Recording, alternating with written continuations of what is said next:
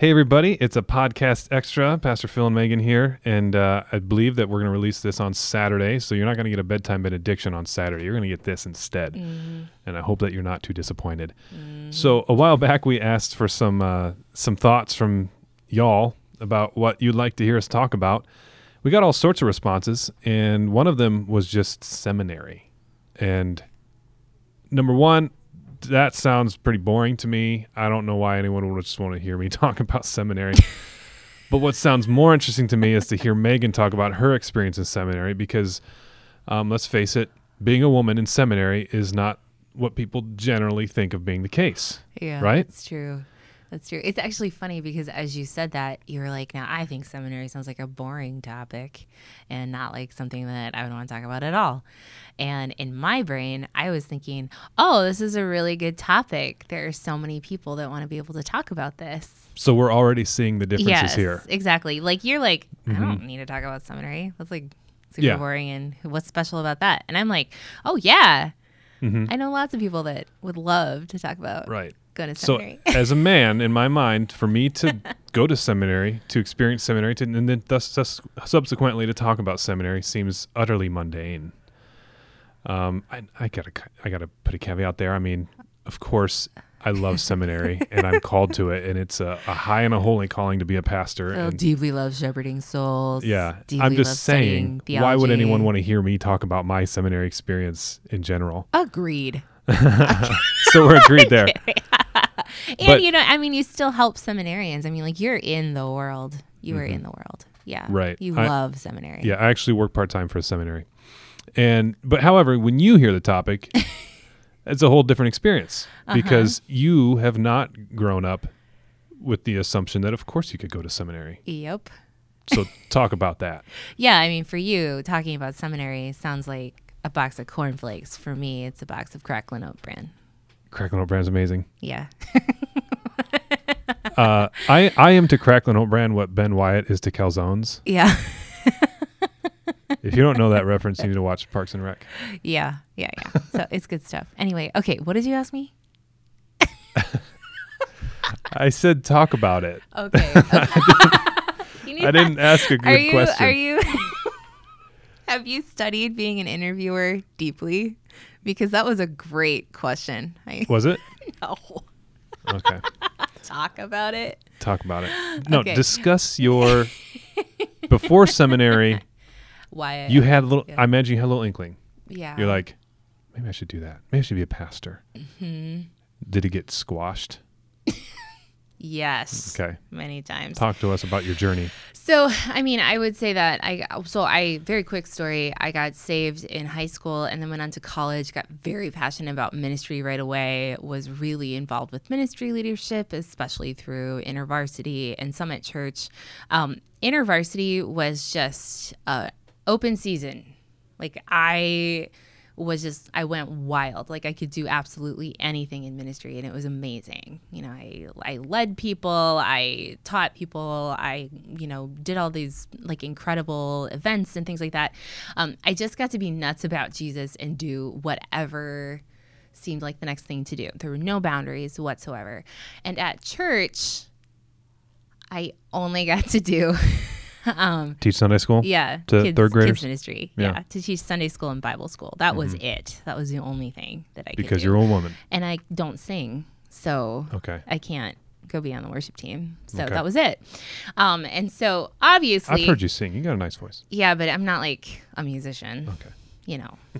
so like the uh there was like this thing that I wouldn't have necessarily looked at from outside of it yet as a young college student, but there was this difference where I was like a natural leader, very powerfully like evangelistic, absolutely loved everything related to combining ministry into life, no boundaries. And then church was like, you can do just this.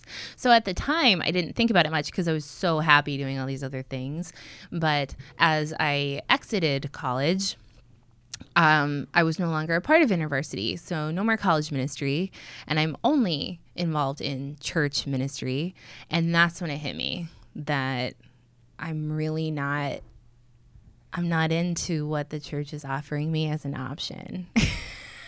you know, as far as leadership goes. and yeah and, so i was i was like well i i'm very good at kids ministry not because i'm particularly great with children but because i just love jesus and love people Mm-hmm. so it's i mean you know and i can be good with kids but it's not like i love it and i was like well i don't know And what's interesting is that you were you've always been in Wesleyan churches since college, right? And Wesleyans, Mm-hmm. Yes. our denomination has historically been very, at least on paper, affirming of women in ministry in all levels of, of Uh-huh. Yeah. ministry. And this was what the this was the late 90s early 2000s that Mm-hmm. zone. And so at that time even though Wesleyans have always affirmed women in every level of leadership, it was not in practice Mm-hmm.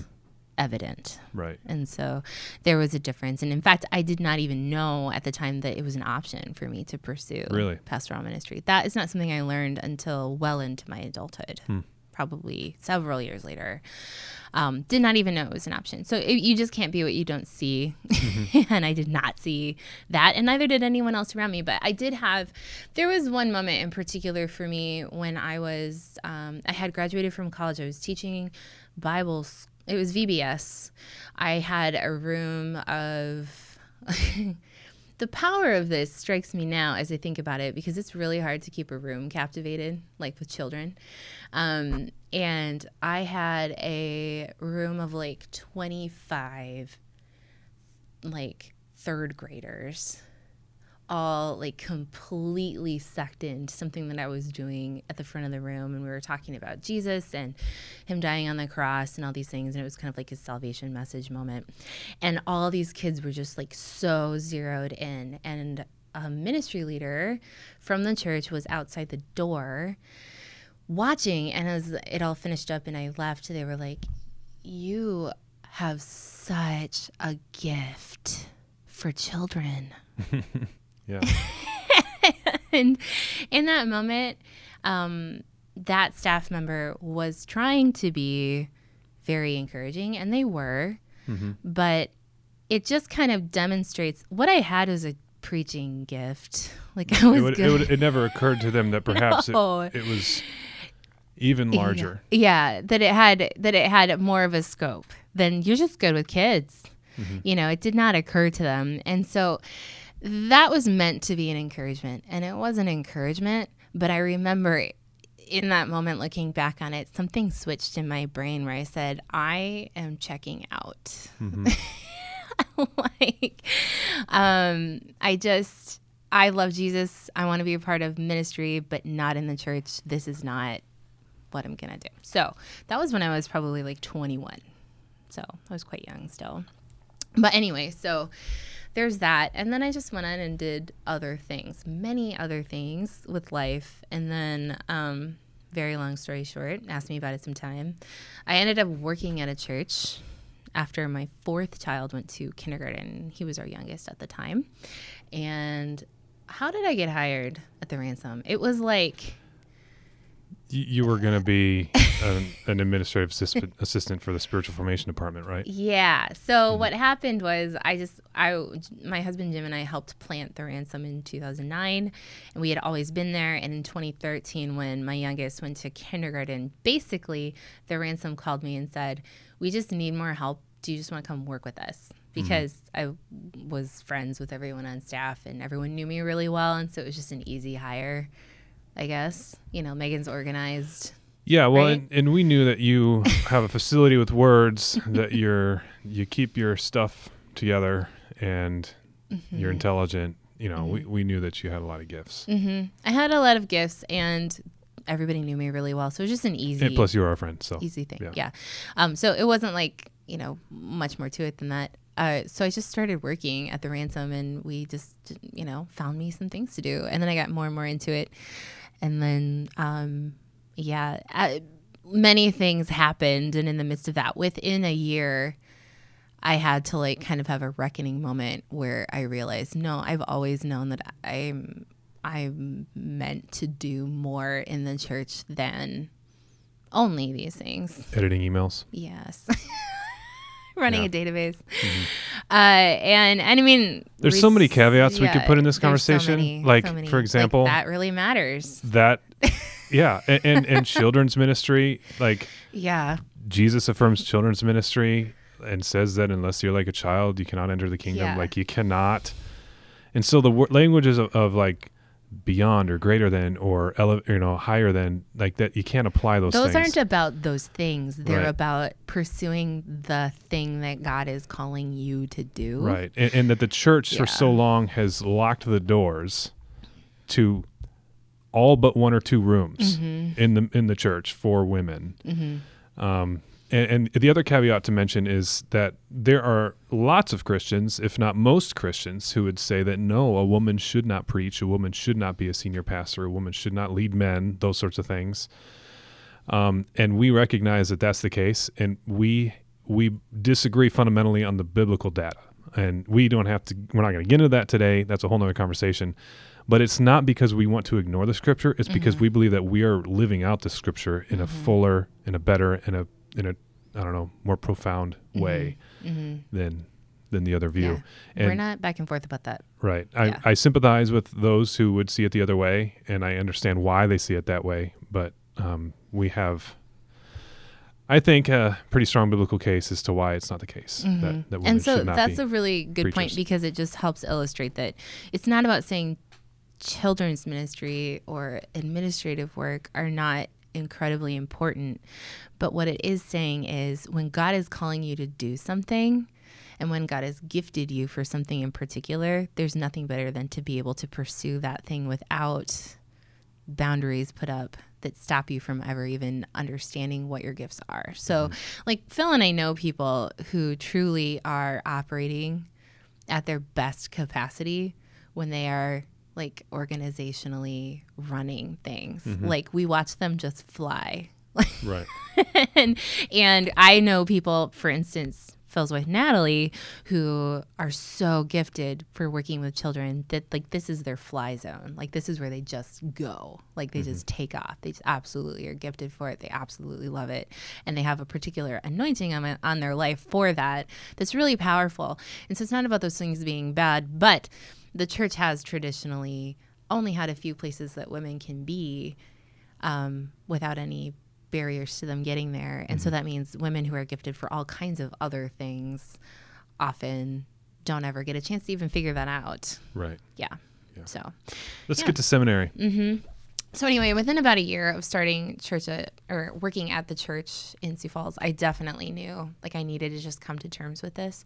Um, and there were many, many still roadblocks for me culturally and things like that to have to deal with. But I just kind of, I remember there was a day when I was sitting in my office at the ransom and I was like, I know I need to go to seminary. it was November 2014. That's when it was. And I was like, I, it was about a year after I'd started there. I was like, I have to do this. And so I was like, I guess I'm just going to do it.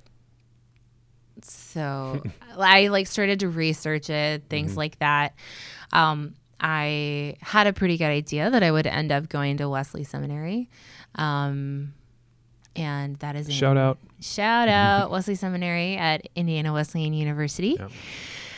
Um, It's my alma mater too. uh-huh. And so I I mean I looked into it for a couple of days. It really wasn't very long cuz honestly the the process had been done at that point. Like I knew I needed to do it and I went home and I talked to Jim about it, which anytime that something comes out of my brain and I actually talk to Jim about it, that's when I kind of know it's really real because at that point like we're going to have a conversation and decide what to do and um, so my husband Jim I remember sitting on the couch. I told him, I think I need to go to seminary. I think I need to get ordained. And he said, Of course you do. And then he said, You're going to do that and a whole lot more. And um, I was like, Well, shoot, he's totally cool with this. So there's nothing stopping me there. And then I remember the next day I went and talked to you at, I like went and found you and was like, Okay, this is like my last stop. I'm going to say this to Phil and see how he reacts. And I was like, mm, I don't know. No, you weren't. so anyway, I um I went to Phil and I basically just said like, "Here, this is what I'm thinking. What do you think about this?" Like, and I wasn't really asking him for permission. Do you think that I should go to seminary? It was more like this whole thing, like, where, sh- like, if I go here, what's this gonna, you know? It's just kind of like my last, like, do you have any final advice for me? kind of thing. And I remember I said like I kind of just walked in and I was like, I think I want to go to seminary. And I just kind of let you respond. And I think you just said, well, no, I remember. Like the first thing that came out of your mouth was, well, you're going to have to work harder and do better than everyone else. Mm-hmm. I remember that. Which is 100% true. Yeah, like a woman in seminary starts a few pegs lower, right, Yeah. in the minds of everyone else. Not because of her innate abilities, but because that's just kind of where society has placed a female seminarian. Mm-hmm. In order to demonstrate your proficiency, your capabilities, you have to go above and beyond, right, Mm-hmm. to a place where a dude who doesn't even know what day of the week it is, Mm-hmm. um, like it's just cool. Yep. Yep. Yeah. Um, and that is 100% true. so, And we should say, like yeah. Wesley Seminary is is amazing. With Yep. the, in fact, the uh, the vice president of Wesley Seminary is a woman now, Mm-hmm. and um, I mean, I don't know, a lot of their faculty is they they've done a phenomenal job. Wesley is very diverse. Many many voices. I will say though that there's a huge shift. Um, so I am how old am I? 30, uh, 38 almost. Um, am I 38? don't ask me. What year is it anymore? 2020. Where are you?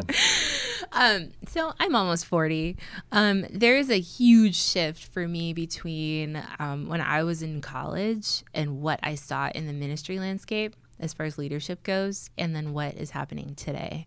And so, for someone like me, um, and anyone my age can tell you this, that um, even for denominations that have always affirmed women in every level of leadership, really there just was not a practice of this happening Right. at all outside of like mainstream. It it occurs to me because I think you're right. There's that shift. Obviously, I Mm-hmm. didn't feel or sense it as much as you have, but um, there there is a giant, and and you've been in the Wesleyan Church that whole time, Yep. right? You had this experience in college among Wesleyan churches, and then you, and then several years later you go to Wesley Seminary, and and, and now the temperature is different, the air is a little Mm-hmm. different, the atmosphere is different.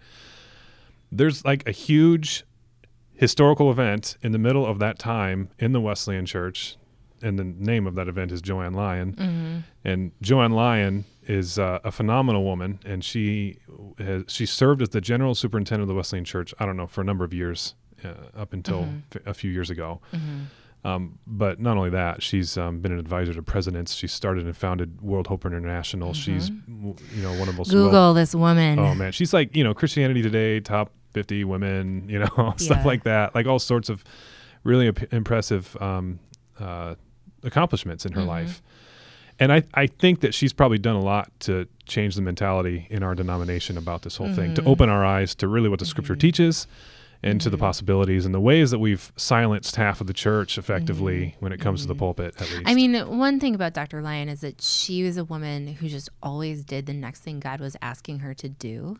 And no doubt that would have come with resistance at many points from many places for many reasons, not only because she's female. Um, but she is a woman who just drove into the heart of what God was calling her to partner with him in and did that again and again and again and was supported by an amazing husband um, and things like that. Uh, and so um, she is just this brilliant ex- example of what happens when you don't allow limitations to stop you from obeying God. and and navigating through that is very difficult, but she did it. And she's managed to do it with a ferocity and a grace. um, Yeah. Mm-hmm. You know, like a strength and a gentleness that Yeah, is and amazing. and her becoming general superintendent that was something that it it did in a very similar way what Obama did for the nation. Um, on one hand, there's this first reaction of everyone saying, "Look, progress. We are over this problem." Right. Um, but really, what it was was a big face slap to say, "We are not over this problem. We're just beginning to reckon with this problem." Sure. and so um and so i think it did so much to just shake things loose for women in the wesleyan church but then also um it has you know effects that go far beyond ripple effects far beyond the wesleyan church but it it was this thing where i have seen so many people try to claim look we have a female superintendent you know so um we're great now. We're good. on We made that. it. We're good on that. Um, and women would disagree. Yeah. There- So, okay, so there's there's a yeah. revisionist history podcast um, where he what's the guy's name? Oh man, The Are you talking about Malcolm Gladwell? Yeah, so he had, Okay, he had one of his podcasts Mhm. is called Revisionist History, and it's one of the first ones. But he talks about this phenomenon where now, of course, I can't remember the name of the phenomenon, Mhm. but it's where we, We'll pop it in social media notes. yeah, Yeah. we we break a glass ceiling as a culture once, hmm and we think we're good, hmm and so we go back to our old patterns, Mhm. perhaps even in in in greater numbers or to a greater degree, hmm the old patterns we Yeah. return to them because we kind of let ourselves off the hook now. hmm Like, okay, well, we proved that we're cool with women in ministry. I mean, we had a female Yeah. general superintendent. What more do you want? And then it'll take 20 more years before Yeah. we have another one. And yep. then you go, and, and then yeah, and then you actually go backwards. Yep. Yeah. Which Mm-hmm. is what happened with Obama. You know, a lot of people thought, like, okay, we're finally here. America is here today. And it's not a moment of saying, like, we have reached equality. It's a moment of saying we're finally reckoning with an issue. This will shake things up. And then, yeah, we can really start digging into the messy stuff that no one wants to deal with. And so that's really what that did. So I can say from personal experience that from the time that I was in college until now, as I'm helping um, young women who are, you know, um, in the midst of figuring out a ministry calling, um, going to seminary, all of that stuff, they have a completely different world because up until five years ago, if you had asked me to name how many female pastors that I personally know, I would have had to say zero. Yeah, the number's Um, got to be pretty low. And now I couldn't. I'd have. I mean, I would have. I would run out of fingers. I would need to. You know, I could probably get up into the 30s easily. Um, that is how different things are now. So, and I'm one of them. So, Yeah. anyway, I knew I needed to go to seminary. Um, I knew I was not. So, go back to this story. I did not go to Phil because I thought I need Phil to tell me I should do this. I just wanted his opinion because I respect it a lot, and he's already done the degree that I was thinking of getting. And so I went to Phil just to basically say, like, what do you think about all this for me? Um, and so, uh, yeah, we talked about it. I think you were just like, yeah, you should do that. Mm-hmm. I don't think you thought I shouldn't. Right. No, I didn't. um, so, and then I just kind of went ahead and applied and did all of, all of that with our denomination and then with Wesley. Um, went through all of those things. I actually put off starting because I had it in my head that it would be very difficult. Um, and that it would be a lot of work. And so I thought I should probably wait to get this started until a different season of life. So I actually started in the summer of 2015. Um, and I really regret waiting now because I loved it. It was actually a lot of work and it was difficult, like to fit into life and all of that stuff. Um, but was also so energizing. Like the challenge was so energizing and it was exactly where I should be. So um, I regret waiting so long to start for that Yeah. reason. So, yeah.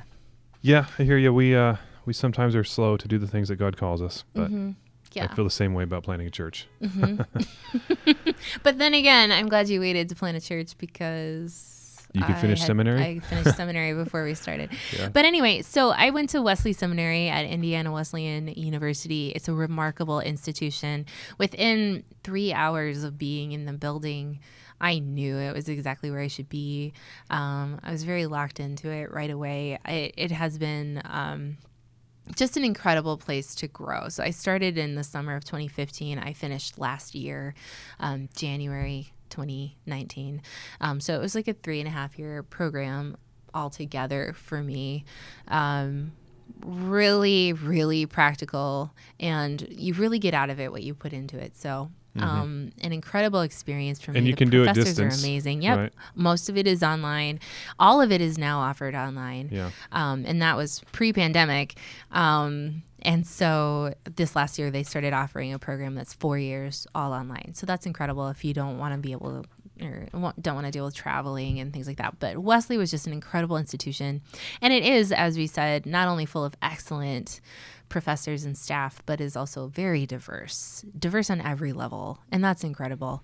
Um, so uh, I couldn't recommend it highly enough if you're looking for a seminary that um, is um, in the tradition of the Wesleyan Church, um, Wesleyan Methodist tradition, anything in that lane. That is something that um, I, I don't think you're going to find any trouble with. Um, these professors and what they have to offer. So it's an incredible place. Um, a lot of great times there. Um, professors who are still people that I interact with on a regular basis. So um, that has been a tremendous gift to me. So Cool. couldn't say enough about Wesley. That's great. I will say, um, as I'm talking, the one thing that I would want to say, or I will regret not saying, is that um, when any marginalized person um, navigates new waters, um, they're going to experience a lot of difficulty, a lot of resistance. Um, they're going to experience things that are um, frustrating, things that anger them, things that hurt them and cause them deep pain.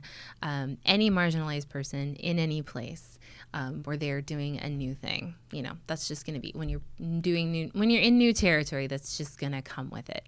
Um, and it actually makes you a much stronger, um, much more resolved leader um, to have to go through those things. And, and so there's that. Um, when it comes to women in ministry, we'll just kind of zero in on that. But this really does apply to any marginalized person. Um, when you hear a marginalized person tell a story from their real life about something that they have experienced, um, some way that they've perhaps experienced resistance or um, any kind of marginalization, any kind of discrimination. Um, practice a posture of openness, practice a posture of believing them, um, practice trusting that they may not be um, necessarily able to tell everyone's side of the story, but they can tell their own side of the story, and this is their own experience, and trust them and believe them mm-hmm. when they talk about it. Um, very often, as a marginalized person, when you speak to um, painful situations in your life, uh, people are quick to put you on trial for it. They're quick to explain to you why that's not the whole story and why that's not really true or that didn't really happen.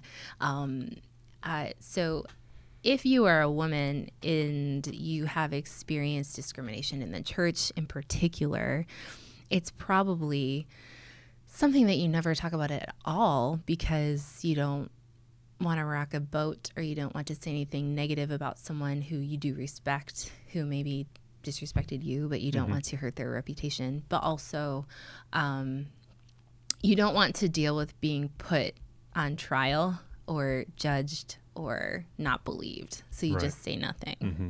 And then progress doesn't happen. Yeah. I mean, it's one I think I think a really good indication of what's going on in our hearts is to kind of when, when you hear a story from a marginalized person about some sort of an aggression that they've that they've endured, what's your knee jerk reaction? Even if you don't act on it, mm-hmm. which direction does your heart go? Do you find yourself kind of creeping towards annoyance, towards justification? Are towards, they whining? Toward yeah, towards yeah. Uh, there must be more to the story than Victim that. Victim mentality. Mm-hmm. Mm-hmm. Um, because if you're going that direction, then it could very well be that you've got a pretty strong self justification streak going on. Mm-hmm.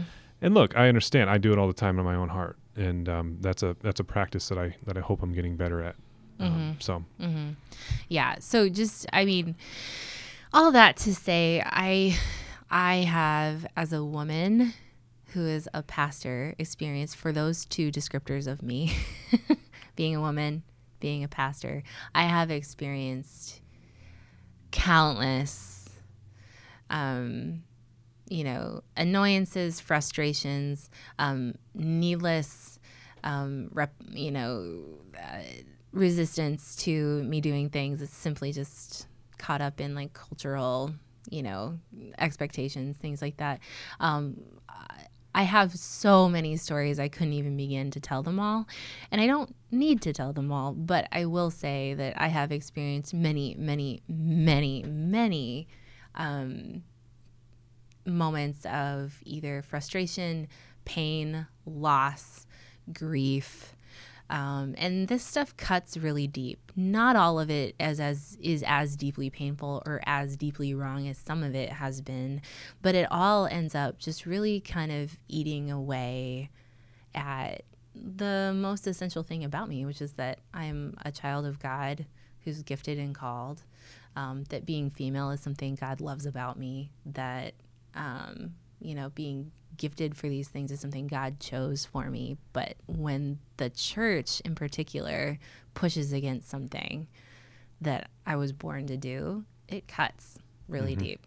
Yeah. So, anyway, if that's you too, you can feel free to talk to me about it. Any women out there thinking about seminary, if that's the case, reach out to Megan.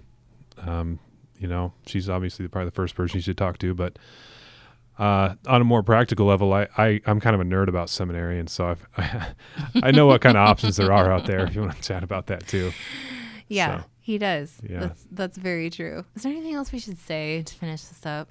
we ate our Um, vegetables. we did. Now what? Um, I have found a lot of joy in having Megan on staff as a pastor at Table Church. Um, and I don't think anybody who goes to Table Church could could remotely doubt her call to this. And so sometimes the best proof, so to speak, is to just see God's work in action. And I think that's what we have going on right here at Table Church in Megan and in other women that are that are leading and ministering among Mhm. us. That is super true. Mhm. It's like a hotbed of awesome things happening here, Mhm. um, where is. women are not bound by anything, and um, it's proof. Oh, I hope so. Powerful. Yeah. Yeah, down with the patriarchy. And I imagine that I've been complicit in some of those those wounds that you've incurred over the t- over the years. Uh, so we've talked about them too. Uh, in Mhm. fact, maybe we should tell the story. Um, one time, I don't know what you're gonna say. I'm so- talking about the time. like one time, I got an email from Megan, and it was a long email. Which Um, I, don't was- actually remember the content of the email. Phil absolutely hates long emails, and I was mad at I just him, remember the so length I of the email. Just being like, I'm not gonna regard yeah. your hatred for this. I'm gonna make you read every word. Yeah. and I think it was essentially you were pointing out, Phil, look at, look at, look, oh, sorry, listen, as a woman, here's some things that I would appreciate from you as a leader. and um, Phil and I were starting to work together more and more. yeah, So this was back in Sioux Falls. This was a couple we years were, ago, two, three years ago. We have been maybe? friends for like 11 years or something at this Right. point. Yeah. Right? Yeah. Like, Yeah. But like, um, we didn't work together. We worked at the same church, but not together. Mhm. So we started to work together in addition to being friends. Yeah. And then we had this conversation. So I went through the whole range of emotions that night in response to that very long email. I went through the whole gamut of them. I really did. I'm happy to say that by the end of it, I think I ended up where I needed to, was in a posture of openness. And um and then and then we ended up you and me and another woman on staff that I led named Steph. We all went to lunch to talk about some things and um and I think it ended very well. mm-hmm. I think it, it must have. I mean, here we are. but it, the, the gist of it was just simply you had to. Um, so, sometimes I think you have to shout. You know, right? I think sometimes Mhm. women in the church kind of have to shout in order to get their point across when you shouldn't have to. Um, and when you do shout, what happens to you? You get reprimanded for being Mhm. bossy. right? Yeah, I didn't. I didn't reprimand you. we went to lunch, and uh, the three of us sat there, and I, I just, uh, I, I kind of, I listened and tried to figure out ways that I could improve my leadership and, and the ways that I um, relate to the women in the in the church and stuff like that. Um, but I mean, a lot of it had to do with. I don't know if you want, if you remember well enough to say what some of the things were. I mean, I will say it wasn't necessarily. Um, look, I've definitely worked with a lot of people that have more like specifically sexist issues that they aren't aware of having. For you, um, you were never really that way, but it's really more like just being Just a little bit that way. a little. um, but the here, okay, I'm gonna stop for just a second. Listen, okay, we want to keep this short, but then we keep thinking of things, and we're never gonna talk about this on the podcast. Again. We're on minute So- 34 and yeah, 40 okay, seconds. this isn't that bad. Listen, I was going to go the other way. but- whenever whenever you want progress to happen, you have to feel confident that you are in an environment where everyone is free to fail, free to make mistakes, and just you have to have a general like comfortability in being uncomfortable constantly. Like you have to be okay with the fact that you're going to screw up and do things that are not the right thing and you're going to have to learn. So, like for you and for me, if we are working together and we're figuring out how to do all of this and deal with all of this stuff, I feel like you and I are really good at just embracing the fact that we're going to disappoint each other or frustrate each other or mm-hmm. do the wrong thing, say the wrong thing. The Right. point is that it's an environment where we're free to say what we need to say. And that goes miles. So build that kind of a culture where it's like, hey, we're, we want progress, and progress comes with a whole lot of mistakes and, you know, all these things. So we're going to fumble every once in a while, and that's okay. So um, basically, it didn't have to do with you being a jerk. it was more like you not thinking about what you were doing. it was aloofness. That was the. Sure, some of it. In particular, issue. I think some of it had to be like, um, here's how to help, here's how to set me up to win. Oh, sure. yeah. you know, remembering that I never got opportunities to speak Mm-hmm. in front of people. And so if you want to throw me into an opportunity to do a staff training the morning of the training, Okay. Got it. you know, yeah. remember, I don't ever hmm get a chance to speak in front of people and I you do it several times a week. You know, Right. like you're you're up in front of people all the time and you have been for a decade Mm-hmm. and you preach all the time, you teach all the time, you do all this, you're used to it. Mm-hmm. And so you just kind of forgot Megan never gets opportunities to speak in front of a group. And it's also like you know, just because I'm a normal person, not everybody loves speaking in front of groups, and you need a lot of practice with it to get more, you know, polished and comfortable with it. So, Phil was accidentally not thinking about that and just kind of throwing me into things sometimes where I didn't get a chance to prepare. Yeah. And you can't wing it very well when you're dealing with all of the stress of like, ah, Well, and- you know. so yeah, the I think the, the core thing here is is that um, when the cultural tide is against you as it is, Mm-hmm. Um, you don't have the elbow room to to screw up. I can't come unprepared. Right. For a You, you can't like just that. show up and wing it in a way that I could have. No. I, I'm I'm I'm given the I don't know social capital or you know Yeah. Mm-hmm. collateral. I don't know what the word would be to do that. I you know if I get up there and just kind of bomb something, ah, Phil, just kind of Yeah. out out and off you day, already have that whatever. earned place, yeah. Um, and I'm earning my place. Right, and and it and the the the mountain is a little steeper for you, being Mm-hmm. that you're a woman. So Yeah, I mean, just in everything that I do, um, typically the way that it works, and you can read a lot of research about this, is that men typically are seen with a lot of promise. People are like, give him a chance, like let him go, and if and if it's not that great, people look at him and go, I can see who he will be someday. And they love him anyway. And with women, if you get thrown into something, there's research behind what I'm saying. And if you need me to point you to it, I can. But for women, culturally, what happens in our context is that uh, when a woman gets up there, you have to be fully prepared. You gotta nail it. Yeah, you have to nail it and then some. You have to exceed right, expectations. they're not going to be saying, "Ooh, I see the potential there." Yeah, you have to Let's earn let's develop her as a leader. Right. Yeah, you have to earn it. And so you can't be thrown into, I mean, if you lead women, perhaps ask them about this. But like, you don't want to be thrown into something where you didn't get a chance to do what you needed to do to be prepared on every level for it because you have to nail it plus some, mm-hmm. or people are going to go, ugh.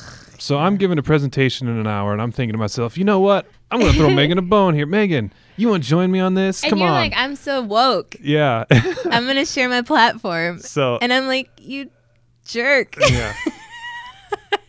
and of course, it's different now, right? Like, I could wing it now in a different way than I could have before. Mm-hmm. I mean, we're winging this. Yes. We're- but I mean, this is a, this yeah, is a this different is time. Mm-hmm. yeah, it was okay. So that, that that was a chance for my eyes to get open to something um, That kind of that I I would have never in a million years thought of. Yeah. because for me, I mean, you walk in and be like, "Hey, Phil, you want to get up there and do this real quick?" I'm like, "Yeah, let's do it. I'm ready to Mm-hmm. roll." You know, um, but not everyone's that way, and Yeah. and it, that transcends even just the the you know the female male question, but it's perhaps more acutely felt among women. Mm-hmm. Yeah. And I mean, it's still like today, like, let's just face it. Like, I have come to the point where I absolutely love preaching. Like, I love it. I actually do really love it, which is a big moment for me, right, Phil? Because like, used to I not like speaking at all. Yeah, I mean, like. I definitely like had to just deal with all kinds of layers of you know stuff having Mm-hmm. to do with that. So anyway, but now I really love it. I really look forward to it, even though I know nobody prefers to see me up there instead of you. No, come on. But I mean, like nobody says that. But it's a felt thing where you're like, not only am I the second string, so like not only am I just like B team, right? Which is just the case. It wouldn't matter if I was a man or a woman. It wouldn't matter. B team preacher is always like, oh, it's not the A team preacher. um, so there's that. But then also I'm a woman, so I know that I'm dealing with people in the crowd who are just like, even if they don't want to be, a little bit less.